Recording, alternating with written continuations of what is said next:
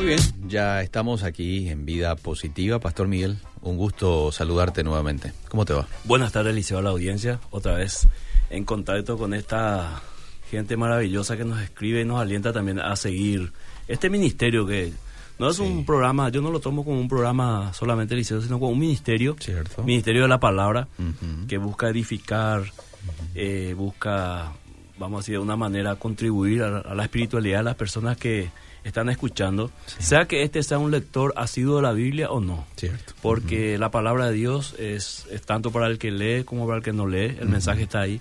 Así que esperamos que hoy con este tema este, podamos también aclarar algunas dudas y sobre todo edificar a, a la gente que está escuchando este tema del anticristo. Así mismo es. Bueno, le cuento que ya hay algunas preguntas aquí, pero ahora empecemos. Este, eh, ¿quién es el anticristo bíblicamente hablando, Pastor Miguel? ¿De dónde surge?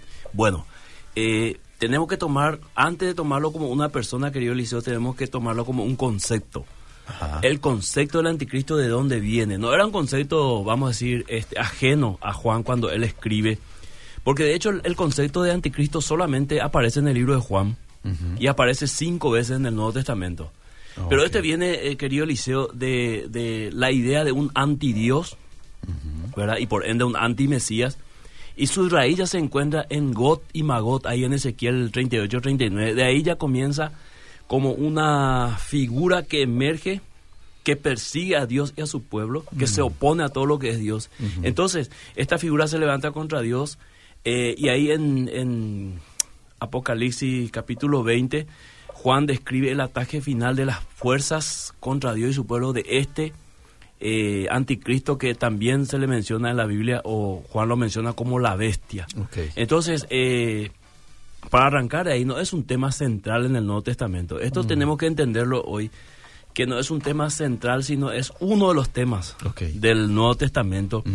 No hay instrucciones ni exhortación a la iglesia a esperarlo. Mm. O sea, no es que Pablo escribe en referencia a la iglesia, miren, estén atentos. No, Pablo menciona a la iglesia la aparición de un este hombre inicuo, eh, pecador hasta lo sumo, malo hasta lo sumo, ¿verdad? Y que la iglesia esté atento. ¿Por qué Pablo este, menciona esto en 2 Tesalonicenses 2? Porque el- la iglesia estaba prendido con la idea de que Cristo iba a retornar.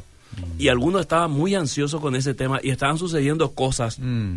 este, con, con la idea de la venida de Cristo. Entonces, Pablo, un poco para parar la pelota, hablando un poco en términos así eh, populares, Mm. le dijo, hermanos, no va a venir Cristo sin que antes aparezca la apostasía, el abandono de la fe Ujú. masivo, Ujú. y aparezca la manifestación del hombre de pecado, el inicuo, Mm. a quien el Señor destruirá con el espíritu de su boca y el resplandor de su venida. Ahí es donde Pablo introduce el tema del anticristo. Ok. Eh, lo mismo que Juan en su libro, porque Juan también menciona varios anticristos. No se refiere solamente al que viene al final. Ahora, eh, la, la mirada está más bien al que cierra el, vamos a decir, el telón de la humanidad, Mm. apareciendo en escena con una maldad, eh, vamos a decir, insuperable. Mm. Ok. Eh, o sea, vamos a ir describiendo cómo se presenta la idea. Eh, originalmente la palabra anticristo significaba en lugar de Dios. Mm. Después se convirtió más adelante en contra Dios. ¿verdad? Hay prototipos en la historia de Anticristo, querido Eliseo. Cierto. Uno de ellos es el más conocido, el rey Antíoco, Mm. Epifanes. Cuatro, que en el año 168 a.C. profanó el templo de Jerusalén, querido Eliseo, al levantar un altar a al dios Zeus Mm. en el mismo templo, ¿verdad? Y sacrificó un cerdo sobre él. O sea, Mm. esto, esto claramente eh, muchos lo vieron como la abominación desoladora que Sí. mencionó el profeta Daniel. Entonces, eh, al mirarlo solamente en este episodio de Antíoco, podemos ver claramente que Antíoco es un prototipo del anticristo. O sea, a ese nivel va a ser el que viene, a, ese, a ese nivel de maldad, de profanación contra Dios y todo lo que es eh, objeto de culto, dice la palabra de Dios. Entonces, la derrota de Antíoco, que fue profetizada por Daniel, no trajo el tiempo de oro que los judíos estaban esperando. Mm. Porque muchos pensaban que al ser derrotado iba a venir un tiempo de victoria, de, de, de, de- mucha paz. No, no fue así, sino que este, los judíos seguían buscando el hombre pecado y aparece en el 63 antes de Cristo este Pompeyo Ajá. que derrota a Jerusalén y entonces con eso también él se convierte en esa abominación desoladora. O sea, esa situación sigue el hilo de Daniel, ¿verdad? Eh, otra vez la abominación es desoladora, ¿verdad? Este, en la mente de los judíos. Y otra vez en el año 40 después de Cristo, el emperador Gallo, mm. más conocido como Calígula, ordenó que su imagen se instalara en el templo de Jerusalén. o sea, este no es que ya puso el, la imagen de un dios, sino mm. su propia imagen, ¿verdad? Mm. Entonces, eh, cuando muere Calígula, se disipó la idea finalmente. Eh, el templo fue destruido y profanado por Tito otra vez en el año 70 después de Cristo, una historia conocida y esto Jesús lo había profetizado también. Este, con este panorama y este personaje, estos personajes que acabamos de, mencionar, es que Juan mm. está escribiendo el Apocalipsis, y por eso muchos comentaristas eh, y eruditos creen que el Apocalipsis se escribió allá por el año 96, mm. después de que ocurrió todo esto. No hay una certeza de que haya sido ese año. 96 después de Cristo. Después de Cristo, aunque muchos dicen que fue también eh, antes del 70, antes de la destrucción de, Jerusalén. Pero la mayor parte de los comentaristas eh, creen que en, este, en, este, en esta crisis descrita en Apocalipsis es que este, las persecuciones del imperio romano también tiene que ver con una figura del prototipo de del anticristo. Entonces hubo 10 emperadores que persiguieron a los cristianos, mm. ¿verdad? De una manera cruel. De estos solamente dos lo hicieron durante la vida este de Juan, que fue Nerón y Domiciano, ¿verdad? Entonces, eh, el Espíritu Santo permitió en este tiempo que se escribiese la Biblia, ¿verdad? Y que con este panorama se introduzca el concepto del anticristo mm. en el tiempo final. Porque hay que entender, Liceo, que cuando la Biblia dice los tiempos finales, mm. ¿cuándo los tiempos finales? Fíjate que yo te estoy mencionando personas que vivieron hace 20 siglos atrás. Entonces, el tiempo, los tiempos finales se inaugura en la venida de Cristo. A mm. partir de ahí, cada época eh, que se vivía, la gente vivía como los tiempos finales. Igual que nosotros vivimos ahora. O sea, que a partir del Nuevo Testamento ya es final. No así el día final. El día final es diferente porque marca el, el cierre del telón, como dije. Pero desde el momento en que los tiempos finales este, comenzó de la venida de Cristo, también en ese momento comenzó el misterio de la iniquidad. Mm. ¿Qué es el misterio de la iniquidad? Así como la historia de la salvación tiene un misterio, o sea, un, obrar como Jesús le dijo a Nicodemo, mira, el, nacido de nuevo es como el, viento, ¿verdad? No sabes, mm. eh, pero ve su influencia, más o menos se, se pone en acción el, el misterio de la iniquidad, mm. que va a dar su, vamos a decir, su, su clímax en la figura de un hombre malvado mm. que va a ser este protagonista antes de la venida de Cristo y que en la venida de Cristo va a ser destruido, así como dice la palabra de Dios. Mm. Entonces, eh, en varios pasajes del Nuevo Testamento se encuentra el concepto de anticristo.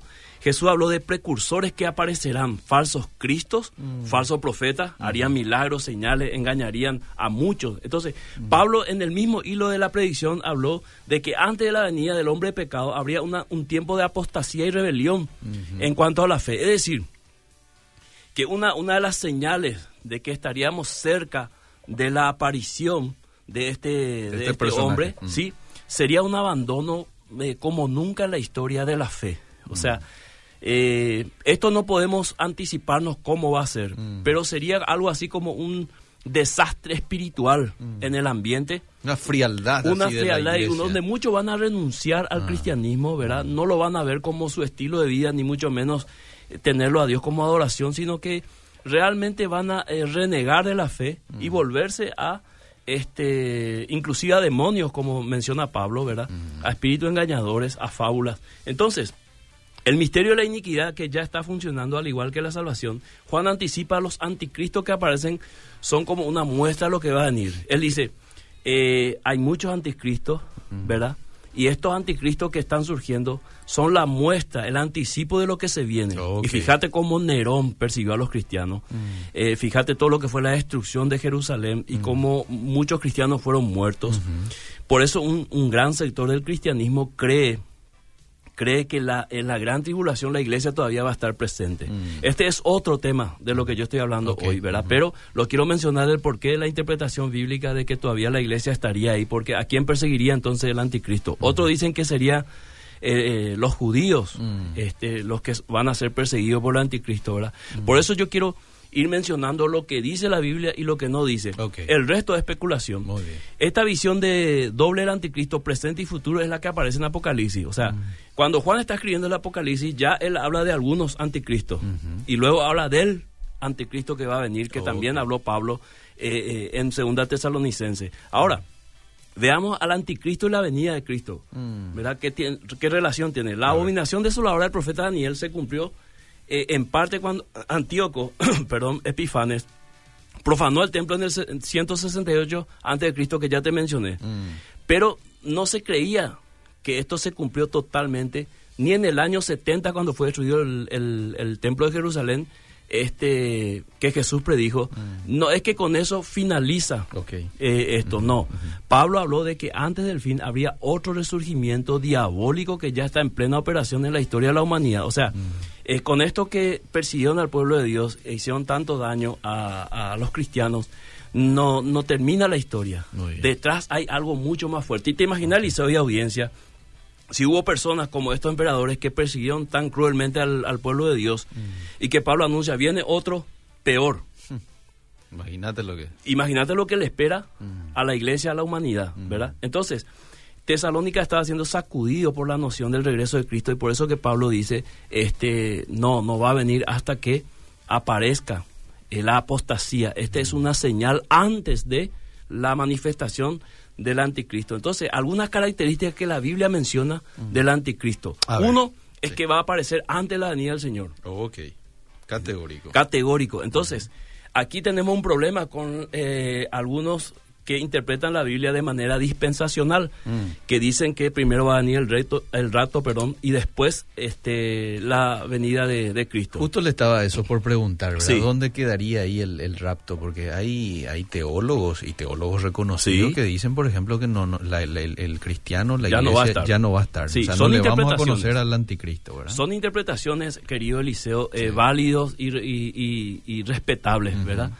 Eh, no podemos, eh, bueno, cada uno va a inclinarse a la interpretación que cree eh, leyendo la Biblia y está convencido, este es. ¿Usted la qué verdad.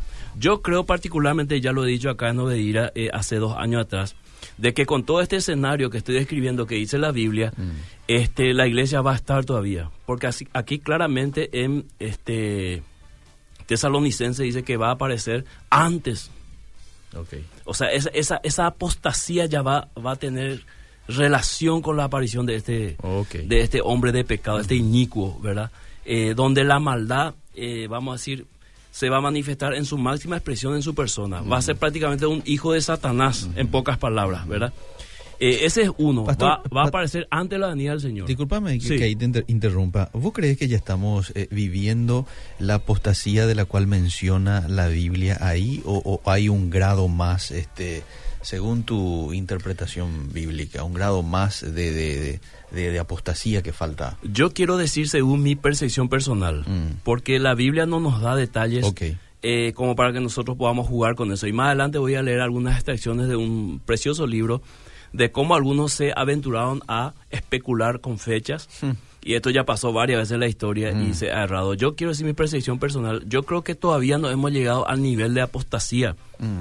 Que se tendría que dar ante la aparición de, de- del anticristo. ¿verdad? Porque este todavía yo creo que estamos en un inicio Mm. de una vamos a decir una semilla de apostasía eh, por todas las cosas que está ocurriendo solamente en el siglo XXI con el cristianismo. El cristianismo, querido Liceo, en el siglo XXI ha cambiado muchísimo. Sí.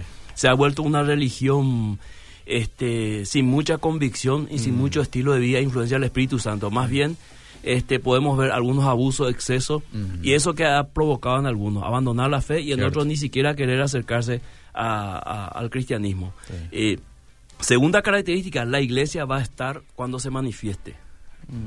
De esto la Biblia claramente lo dice. O sea que la iglesia probablemente lo va a ver, lo va a sentir en su manifestación. Ok. Eh, se manifestará y tendrá su parucía igual que Cristo. La parucía quiere decir, eh, o sea, utilizamos el término parucía cuando decimos la, la venida de Cristo. Él, él también va a tener, porque Satanás siempre quiso imitar a Dios. Todo lo que, lo que Dios hizo, él lo imitaba. Entonces, este va, más o menos sería el Mesías de Satanás. ¿Entendés? Entonces, él también va a hacer su aparición en el mundo su manifestación como lo hizo Jesús eh, en su primera venida y lo va a hacer en la segunda venida.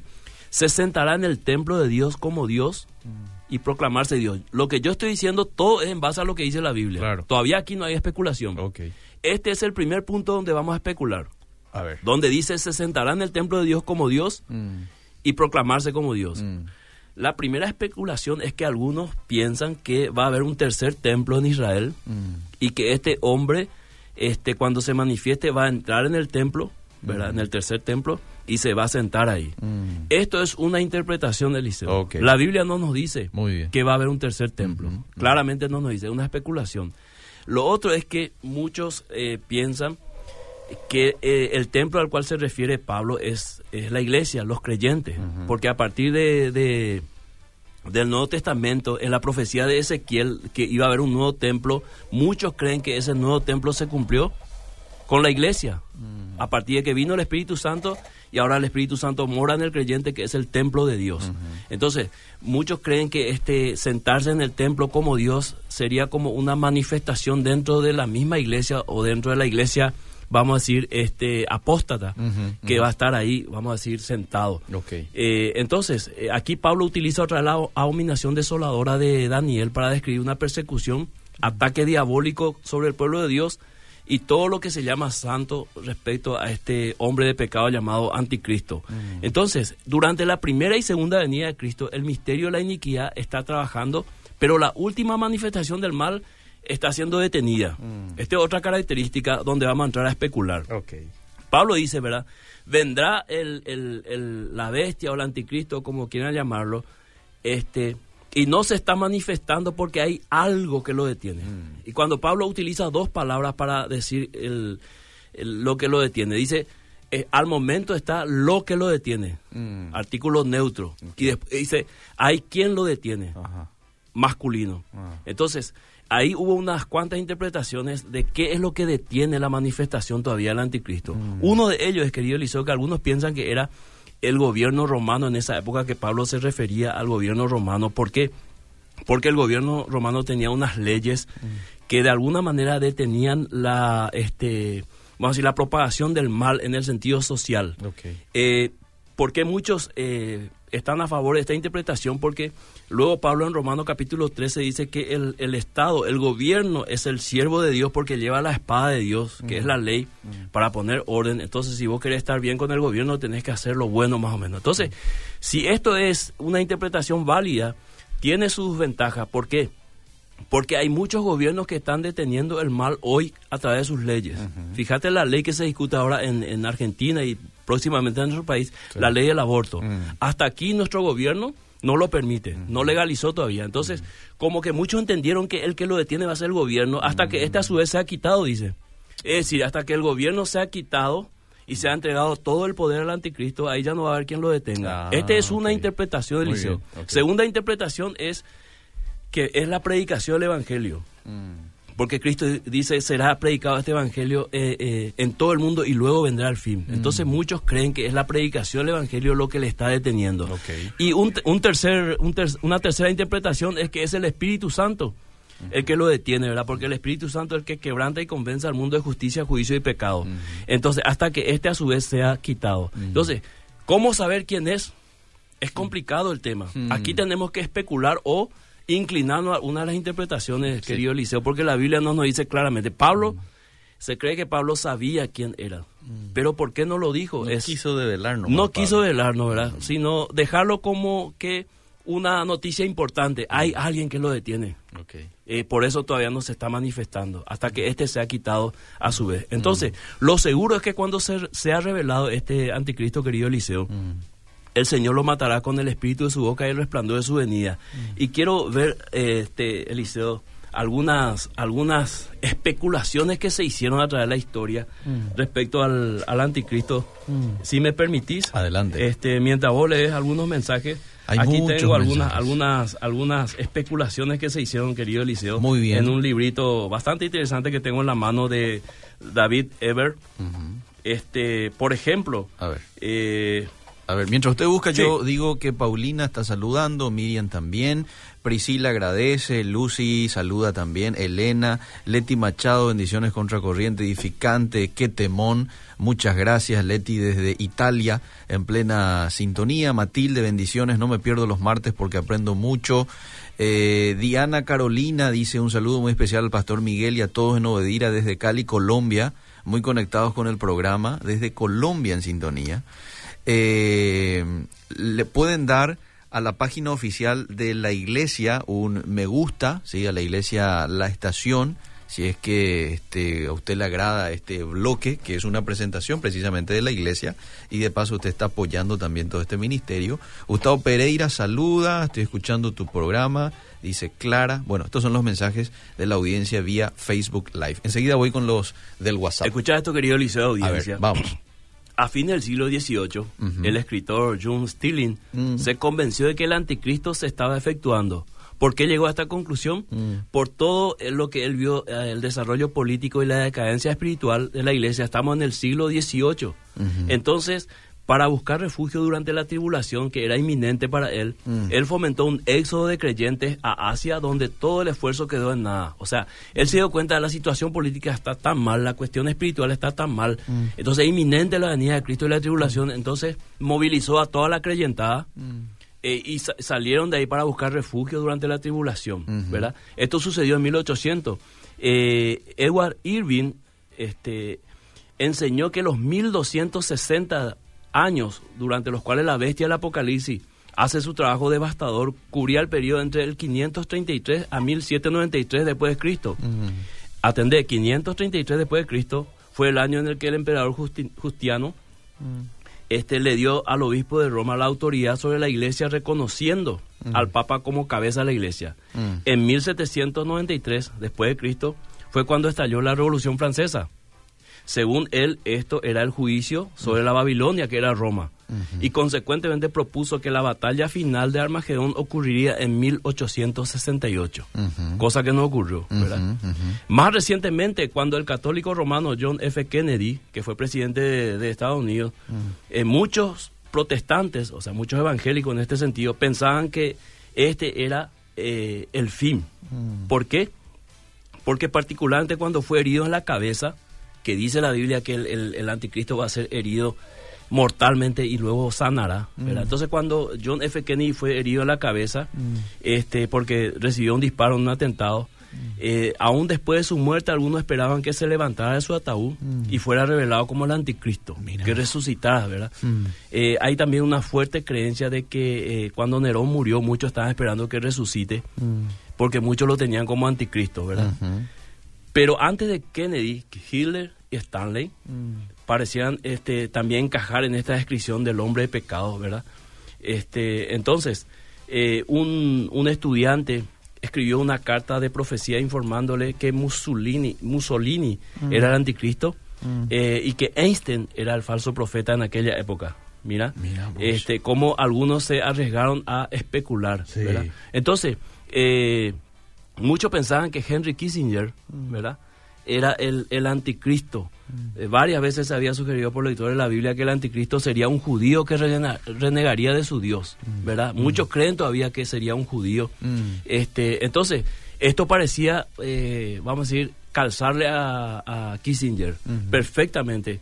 Este otro judío que ha negado al Dios de su padre y que tiene una herida que ha sido sanado, un ojo perdido específicamente, es Moshe Dayan.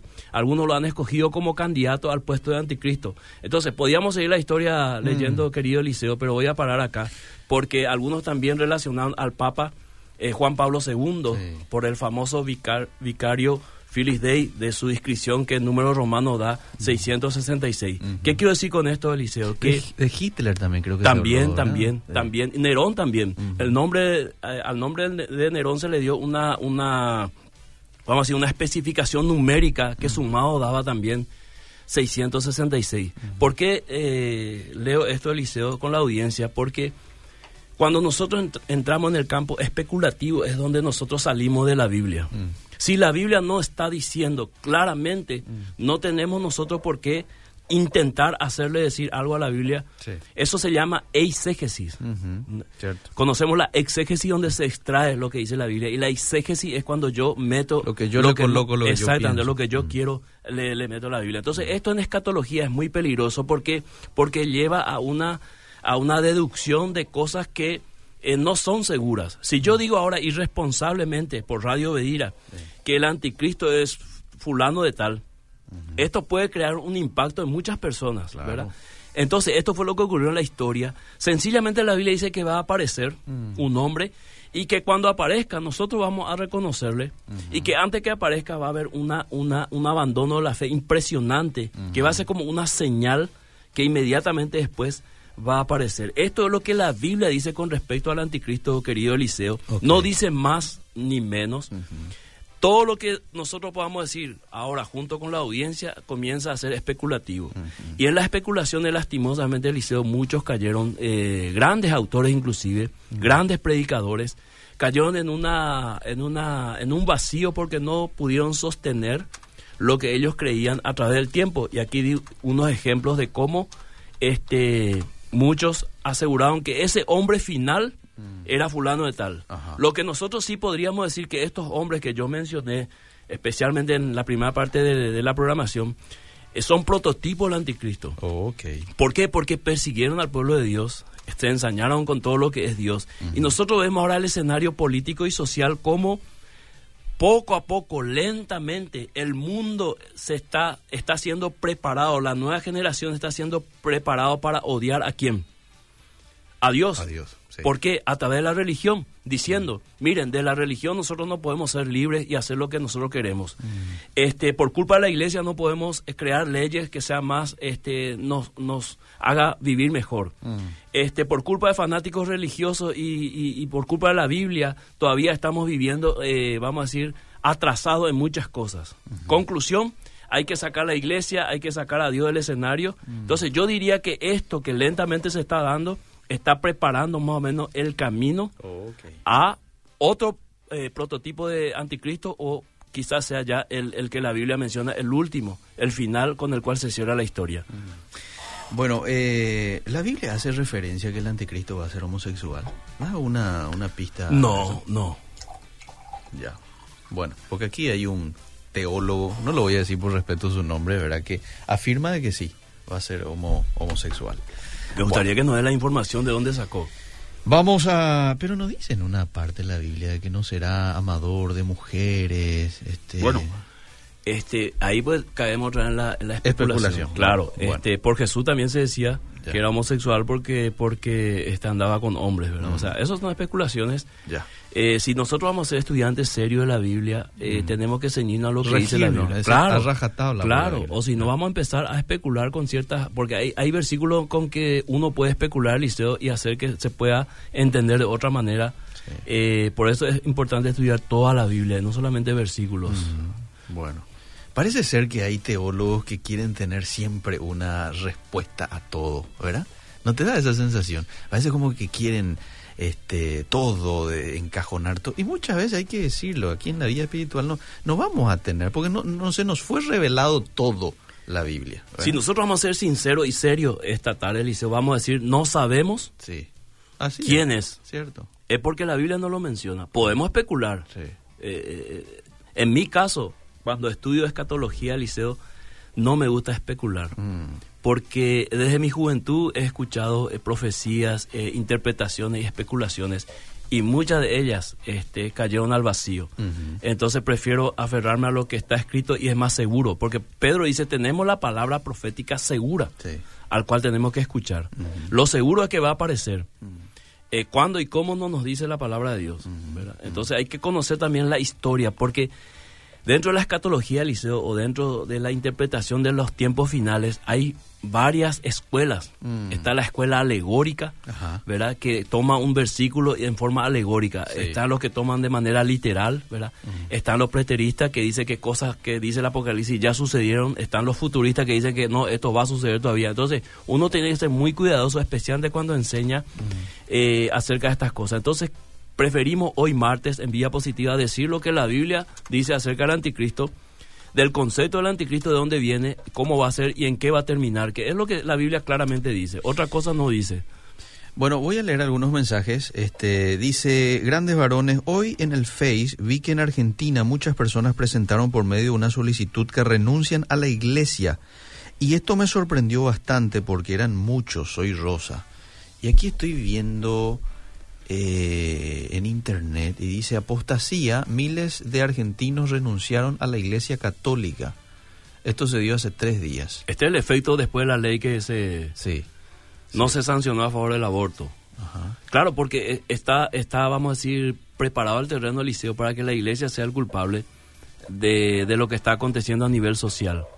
O sea, Satanás claramente eh, dentro de su astucia está llevando al mundo a odiar a la iglesia. Por un tiempo nosotros podíamos decir que el mundo simpatizaba con la iglesia hasta hace poco, o con el cristianismo. Pero hoy podemos decir que el cristianismo, a los ojos del mundo, está siendo, vamos a decir, rechazado y odiado otra vez, como en toda la historia, eh, vamos a decir, desde que Jesús apareció siempre fue así, ¿verdad? O sea, el imperio romano nunca quiso al cristianismo, hasta Constantino, ¿verdad? Después siempre fue, este, vamos a decir, hubo, hubo, sí, una separación, este y una persecución siempre hubo. Este, por ejemplo, es un medio bastante serio de la Argentina, Infobaes, dice apostasía colectiva, dos puntos, largas filas en el lado verde para renunciar a la Iglesia Católica. Muchas personas que fueron a manifestarse en favor del aborto firmaron las planillas que llevó la coalición argentina por un Estado laico para desafiliarse del credo. Esta es una información que eh, salió el 8 de agosto. En alguna medida, Eliseo, esto, esto puede entrar dentro del cuadro de la apostasía, ¿Sí? porque es una renuncia voluntaria, ¿sí? Eh, una renuncia voluntaria pública, vamos a decir, ¿verdad? Que todo el mundo sepa que yo ya no pertenezco a la iglesia, o sea, yo ya no creo en Dios, mm. ¿verdad? renuncio a la fe en Dios. Bueno, dice más, la apostasía, colectiva fue convocada por la coalición argentina por un Estado laico, nosotros perseguimos la separación de iglesia y Estado, la apostasía es un acto personal. Bueno, y sigue, sigue. Pero vamos a darle oportunidad a la gente, si a usted le parece, pastor. Da gusto escucharlo. Yo quiero seguir este, e, escuchando toda esta profundidad que comparte hoy con nosotros, pero la audiencia también pregunta. Así es que voy a los mensajes. Dice, qué gusto escucharles. Eh, en Daniel 11:37 del Dios de sus padres no hará caso, ni del amor de las mujeres, ni respetará a Dios alguno, porque sobre todo se engrandecerá. De ahí se deduce que el anticristo podría ser homosexual, dice este. Podría. Podría. Está hablando en un, en un futuro que no es seguro. Bueno, preguntan si el Papa tiene algo que ver con el anticristo, de más mensajes, la manifestación del hombre de pecado aún no se manifiesta porque hay quien en el presente la detiene. Eh, aquí en la tierra y cuando haya el arrendamiento, lo lógico es que con todo se manifieste. Arrebatamiento, quise poner, sí, sí, sí. Muy bueno el programa. Eh, más mensajes, buenas tardes, qué gusto cómo se aprende con ustedes. Me da tristeza como hoy en día ya la gente no quiere saber nada de Dios y se enojan por todo lo malo que les pasa y no entienden que tenemos que clamar a Él en todo momento, dice esta eh, oyente. Saludos al pastor Miguel Gil, el programa está interesantísimo, muy bueno realmente, dice el pastor Juan Ángel. Eh, quisiera saber qué dice el pastor Gil sobre el rapto. ¿Es bíblico? ¿Ocurre antes o después o durante la tribulación? Bueno, ya hablaste en algún momento de esto. Lo que pasa, es, eh, querido oyente, que hay varias posiciones este, sobre un mismo tema. Uno, unos que creen que va, va a haber el rapto este, antes de la tribulación, otros por la mitad, ¿verdad? Lo que llamado met tribulación o a la mitad de la tribulación y los que están que este va la iglesia a pasar por la tribulación este lógicamente guardado de alguna manera por Dios y luego aparece Jesús. Lo que pasa Eliseo que que no es nuestro tema central verdad pero muchos creen que la aparición de un rapto mm. que eh, esta esta vamos a decir, este concepto de rapto recién aparece en el siglo XVIII muy fuertemente y después fue popularizado especialmente por Scofield, que escribe una Biblia este, entonces, eh, con lo que muchos que no creen en esa posición, en esa postura, luchan con, con tres venidas. Aunque los que dicen que el rapto va a ser antes de la tribulación dicen, no, no es una venida. Es que en las nubes eh, le recoge a su pueblo, le rapta. Y luego vuelve con su pueblo. Entonces, para muchos es una, una tercera venida. O sea, primera venida que viene en Belén como, como un niño, segunda venida en el aire para llevar a su pueblo. Y tercera venida en una venida pública, vamos a decir. Entonces, eh, entramos en conflicto, Eliseo, porque cada uno tiene su postura y lo va a defender seguramente con versículos bíblicos, mm. porque está seguro que es, es verdad. Y es, válido en el sentido de que, bueno, si vos crees eso, lo importante acá es que todos creemos que Cristo viene. Claro. Venga a la hora que viene, este, pero yo voy, a, yo voy a un versículo clave al final del programa, Eliseo. Mm. Un versículo clave que lo dijo Jesús. Mm. Ni siquiera lo dijo Pablo o, un autor de algún libro, lo dijo Jesús, y que tiene referencia que nos tiene que hacer pensar como iglesia, mm. ¿verdad? Este, los que creen que, Cristo viene y arrebata a la iglesia antes que ocurra todo lo malo, este, igual tiene que estar preparado para el arrebatamiento. Y los que creen que este, la iglesia sí va a pasar por la tribulación, peor todavía, ¿verdad? Mm. Tiene que estar fortalecido en la fe. Lo cierto, lo concreto, Eliseo, que la historia del cristianismo nos muestra que la iglesia pasó por persecuciones, mm. ¿verdad? Y nadie pudo detener el avance de la iglesia. Sí. Y si la iglesia vuelve a pasar por una tribulación, mm. ¿verdad? Tampoco este, va a poder ser exterminada porque hay una promesa de salvación final, vamos a decir, de parte de Dios. Entonces, eh, por ejemplo, Eliseo, cuando el Señor se ha revelado, dice Pablo, mm. Él va a matar al, anticristo con el espíritu de su boca y con el resplandor de su venida. Eh, ¿Entendés? Sí. Y todos los que sufrieron bajo su gobierno reinarán con Cristo. Aquí un punto fuerte a favor de los que creen mm. que la iglesia va a pasar por la tribulación. Mm. O sea, la aparición de Cristo va a ser como la liberación del poder del anticristo. ¿verdad? no tiene sentido porque el anticristo persiga a, sus hijos, vamos a decir. ¿Entendés? Entonces, esto es una lucha de interpretación de coherencia bíblica. Quien más se acerque a la, a la, coherencia bíblica seguramente estará más en paz con su, con su postura. Bueno, usted va a decidir, pastor, este, si vamos a continuar con este tema, porque creo que no desarrolló ni el 30% de todo lo que preparó 25,5% Ahí está. desarrollé, Eliseo. Sí, Y mira, acá hay muchísimas preguntas todavía. Se nos viene la hora encima. Y prácticamente el tiempo se nos ha ido. Pero, pero voy a leer rápidamente algunos mensajes. ¿Por qué los números 666? No sé si le alcanza el tiempo a, a responder esa pregunta. Muy bueno está el tema de Eliseo. Mercedes te saluda de Villeta. Quiero saber con relación al rapto un poquito más de lo que opina el pastor. Dice, bueno, ya habló un poquito acerca de eso. Eh, a ver, a ver, a ver, a ver. Vamos a hablar el martes, Liceo, si continúa este tema acerca del 666 y ampliar un poco más el tema del rapto. Ya di las posturas y por qué algunos creen que va a ocurrir antes y después. Bueno, Peter también habla de ese texto de Daniel 11.37 en donde se hace alusión que bien podría ser homosexual. Sí, lo que pasa es que vos me preguntaste este, si va a ser. Y la Biblia no dice que va a ser. podría ser. Podría ser una cosa diferente, ¿verdad? Bueno, está muy bien. Eh, qué gusto cómo se aprende del programa, dice. Aquí pregunta este oyente con relación a Génesis 49, 16 y 17. Aquí quiero preguntarle con relación a esto al pastor, dice. Ocurre algo, en vez de la bendición se da lo contrario. En Apocalipsis 7 no aparece la tribu de Dan, ¿tiene algo que ver? Bueno, entre Génesis 49 y Apocalipsis 7, si hay algún tipo de relación. vamos a leer después. Vamos a leer después. No tengo acá una Biblia. Sí y después responder. Sí. Bueno, pastor, este, ¿qué más podemos decir? Y... Este, querido Liceo, el, el sistema dispensacionalista, que es un sistema de interpretación bíblica donde muchos creyentes que están escuchando la radio está, hmm. ¿verdad? Cree que el anticristo emerge después del rapto, que la iglesia desaparece y ahí aparece. Ahí surge. Ahí surge el, anticristo, ¿verdad? La Biblia directamente no dice esto. Hmm. ¿verdad? Se puede especular, como él podría ser. Él mm. podría ser, bueno, te da una garantía. Claro. Te da una aproximación. Este, este, pero segunda tesalonicense, donde Pablo está hablando, dice que este se va a manifestar antes. Mm. Antes.